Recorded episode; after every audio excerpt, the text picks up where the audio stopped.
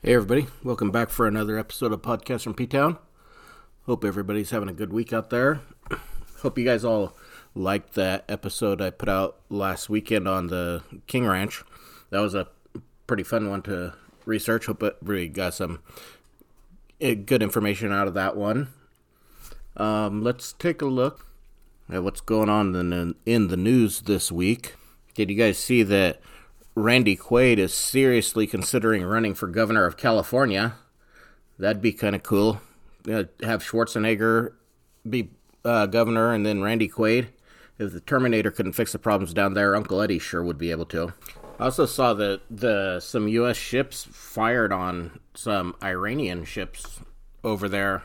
I can't remember if it was today or when they actually fired on them, but that should be kind of an interesting story to watch develop. I think Iran biting off a little more than they can chew if they figure on messing with the uh, United States Navy. But we'll see how that develops. But anyhow, uh, tonight we are going to be talking about a gigantic turd. His name is Roy Marcus Cohn, and you'll see as we go through this thing that this guy, he was really something else. I mean, we talked about Stalin and you know all the people that died under his watch, and uh, Yao Ming and uh, that guy down in uh, oh that Chinese emperor guy that we talked about. But although Cohn didn't kill anybody, he was right up there. I think ranking with uh, those guys as far as my book's concerned. So let's dig into it. So this guy, he was born on February 20th of 1927, and he died on August 2nd of 1986 and he was born in the Bronx, and he came from Jewish ancestry, if you couldn't tell by the name. And he was also an only child, which may explain some of it. His mom was named Dora, and his dad was a judge named Albert C. Cohn. And his dad was also influential in the Democratic Party, and that'll kind of play into some of it as well. But he lived in his parents' home until his mom died, actually. Uh, it, from the dates though of when she died and whatnot, it looked like he was 40 years old when uh, she died, and then uh, he ended up moving out of their house. And he then he lived in New York. Uh, he lived in D.C. for a while, and he also lived in Greenwich, Connecticut, or Greenwich, I guess maybe they call it. But his home life was noted as being loveless and unhappy, uh, which helps explain a lot why he was such a turd later in life his mother would taunt him for lacking physical attractiveness and having a milquetoast comportment. I'm not exactly sure what that means. But oddly enough, through all that, his mom and him, they were actually really close. In fact, one year his dad had him go to summer camp, and when he left, his mom rented a house near the camp so she could be close by him. So they kind of had a different relationship, I guess. But regardless, he ended up going through school and he attended Columbia College and he graduated from Columbia Law School when he was 20 years old, which is pretty amazing to graduate from there, uh, especially back in those days too, when they didn't really seem like they had advanced learning classes and stuff in high school. But since he graduated so early, he ended up having to wait till he was 21 to be admitted to the bar. Um, I guess they've got an age minimum for that and I guess they probably don't run into that issue very often either. But the day he was admitted, he uh, used his family position and his dad's uh, influence to get him a job in the office of the United States Attorney, a guy by the name of Irving Saypol, and he got a job with him in Manhattan. And uh, if you remember, he was on he was working with Joseph McCarthy. So once he got in uh, became an attorney, he started in on this commun on all that communist stuff right away. Remember all the Red Scare stuff that we'd talked about. But one of his first cases was the Smith Act trials of Communist Party leaders. And in this case, some were saying that the communists in the U.S. were violating the Smith Act, which forbid a violent overthrow of the government. But the defendants in the act said that they were advocating for a peaceful transition to socialism. So, in other words, like I said, it was kind of a Cold War era type of thing. I don't think the guys were actually saying that they weren't trying to get people to go into a socialist or communist uh, ideology, but it wasn't didn't appear to be a real violent overthrow type of thing. But anyhow, there were 11 communist leaders that were tried in this, and I think most all of them ended up getting um, convicted in one way or another. But then in 1948, he got on the board of the American Jewish League Against Communism. So he was doing everything he could to go against the communists. Uh, while he was an attorney in Saypol's office, he would also help to convict a number of suspected Soviet operatives. And like I said in there, suspected. Not uh, really sure how many of them actually were, but uh, you know, if you catch a couple of them, that's probably a good thing, I guess.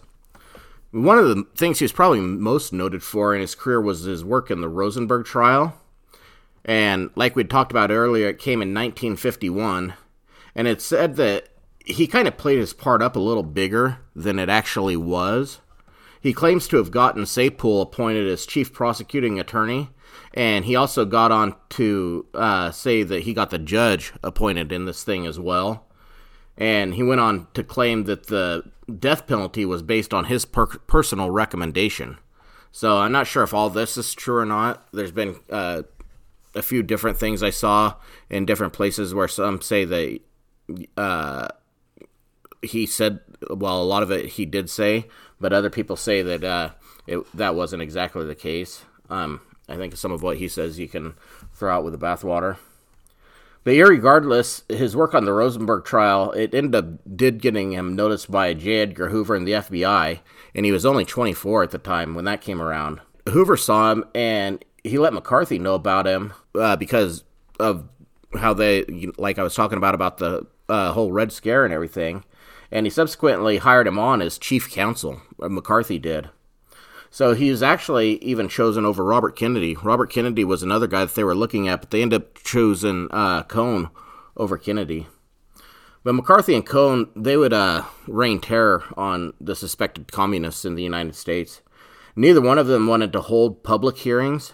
They wanted to stay out of the public eye and the public scrutiny while investigating and, and interrogating the suspected communists. And McCarthy, he would even he'd pretty much give Cohn free rein and he would only really step in during the more publicized hearings. But not very many of them were highly publicized. Like I said, they kind of wanted to do everything in the um, kind of secretive or not really highly public hearings and stuff uh, when they were prosecuting these guys. I mean, like everybody knows, I'm against communism, but some of the things these guys did, it was amazing. At one point, they created what they called the Lavender Scare, and this was an attempt to increase anti communist feelings, saying that overseas communists were convincing closeted homosexuals to send government secrets to them in return for keeping their sexuality private. And these people thought that they were supposedly, uh, or they were saying that these people were federal employees who they were basically being extorted by the communists. And this went so far as to convince Dwight Eisenhower that employing homosexuals was a threat to national security. So in 1953, he ended up signing an executive order to ban, ban homosexuals from working in the federal department. And could you imagine the uproar if somebody had tried to do that today? This uh, caused people in D.C. that were outed as being uh, gay to commit suicide. And like I said, it all of it it seems to be kind of a ploy by McCarthy and by Cohn.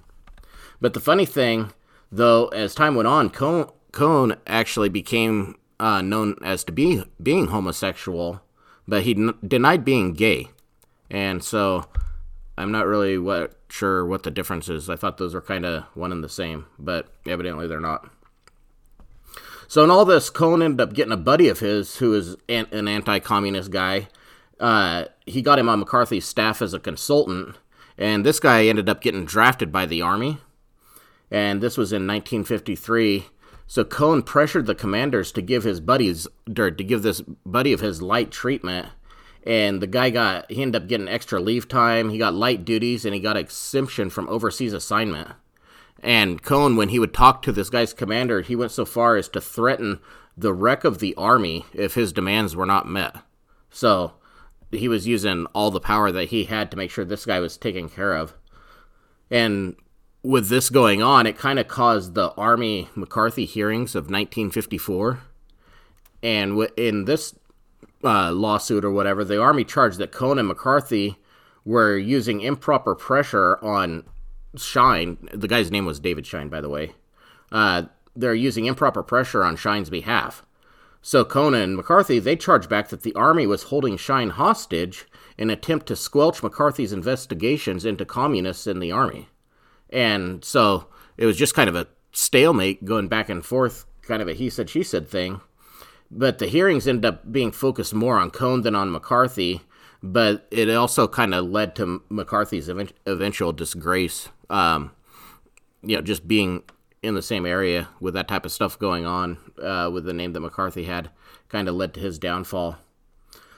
But then, uh, shortly after that, Cohn ended up leaving McCarthy's staff, and he went on and uh, went into private practice. His private practice it was based in New York, and he ended up having private practice for about thirty years, I think it was. And within this practice, he had A-list clients. He's uh, some of the clients that he had were like Donald Trump, Jordan Steinbrenner, Aristotle Onassis, John Gotti, there's a whole host of guys that uh, big name people that he ended up representing while he was doing his uh, private practice. But throughout Cohn's career, there were accusations of theft, obstruction, extortion, tax evasion, bribery, blackmail, fraud, perjury, and witness tampering, and that's just to name some of them. Uh, he was a pretty, uh, pretty bad guy.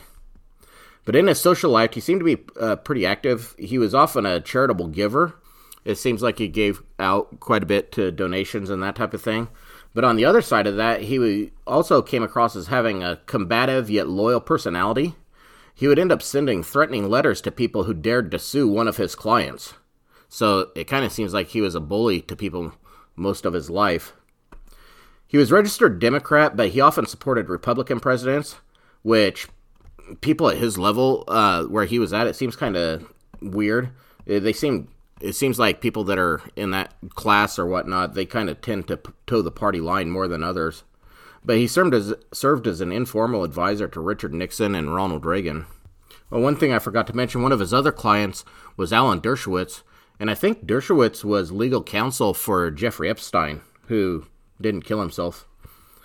But anyhow, Cohn had some lengthy lawsuits in which he worked for Trump and he also worked for Rupert Murdoch. And all around, he just seemed to use his influence to pressure people into getting what he wanted. Um, like I had mentioned at the very beginning, his dad was influential in the Democratic Party and whatnot. And this guy, he, with his combative personality, he would kind of just bully people into getting what he wanted. But it seems what goes around comes around. And during there were federal investigations of this guy in the 1970s and 1980s, and he was charged three times with professional misconduct. And this included perjury and witness tampering. And then he was also charged in New York with financial improprieties related to city contracts and private investments. But on this one, he ended up being acquitted of all on all the charges. Because uh, also during this, he had his gang of stars, I guess you'd call them, show up to testify about what an upstanding guy he was. There's uh in the some of the research I saw, there was a whole list of people. Barbara Walters and some other people came to talk about um, what a good guy he was, and so he ended up getting acquitted on the charges. But in 1986, the appellate court, after he got acquitted of the charges, of the charges, the appellate court ended up having him disbarred. And I think it was five different judges that were on that uh, appellate court, so they disbarred him from legal practice for unethical and unprofessional conduct. And he should have looked at it and said, What do you expect? I'm a lawyer. That's kind of in the rule book. But this next thing is just un- unbelievable. Talk about unethical and unprofessional. He actually tried to force a guy in a coma to change his will, making him and the guy's granddaughter the beneficiary and it was said that he forced the pen into the guy's hand and helped him sign his signature. But the judges said that it was it wasn't a legal signature because it was totally indecipherable. But that's just that's despicable to do something like that. But remember that the David Schine guy that we had talked about? Well, uh, speculation started coming up that he and Cohn may have had more than just a buddy buddy relationship and it would explain why Cohn was trying to keep him safe in the army and all that. But Cohn obviously denied any hanky panky between the two. And uh, he actually testified in the Army McCarthy hearings that there really wasn't anything more than just a friendship going on there. But there was still the speculation. And the speculation rose even higher that Cohn um, actually ended up dying of AIDS in 1986. And if you remember in the Liberace episode, you know, when he died of AIDS, there were a lot of people back in those days that ended up contract contracting that illness, but they kept it secret for years and years and years and would never admit to how they got it. But a quote by Roger Stone after Cohn's death basically sums it up for him. He says, Roy was not gay, he was a man who liked having sex with men. Gays are weak, effeminate, or weak and effeminate. He always seemed to have these young blonde boys around. It just wasn't discussed. He was interested in power and access. So that guy kind of summed up uh, what the speculation was all about. So you can take it and run with it as you will. But it was also known that Code had Cohn did have many long-term boyfriends over his life, and one of them actually died of AIDS in 1984. But finally, uh, Roy Cohn he ended up dying in Bethesda, Maryland, on August 2nd of 1986. Like I said, he ended up dying of AIDS, so he got his in the end in more ways than one. After he died, though, the IRS ended up seizing almost everything that he had, and Roger Stone had another or said something else about him about Cohn that he admitted wanting to die completely broke and owing millions to the IRS. And at that, he actually succeeded at. But he was buried in Union Field Cemetery in Queens. And I guess as a final note, I'm kind of ashamed to say that the greatest president we've had in recent years was closely associated to him.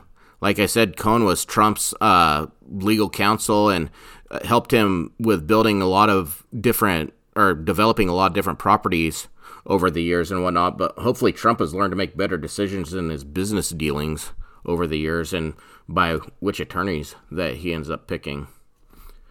So that's kind of it for this uh, Cohn guy. Um, like I say, he was uh, definitely not a real great guy.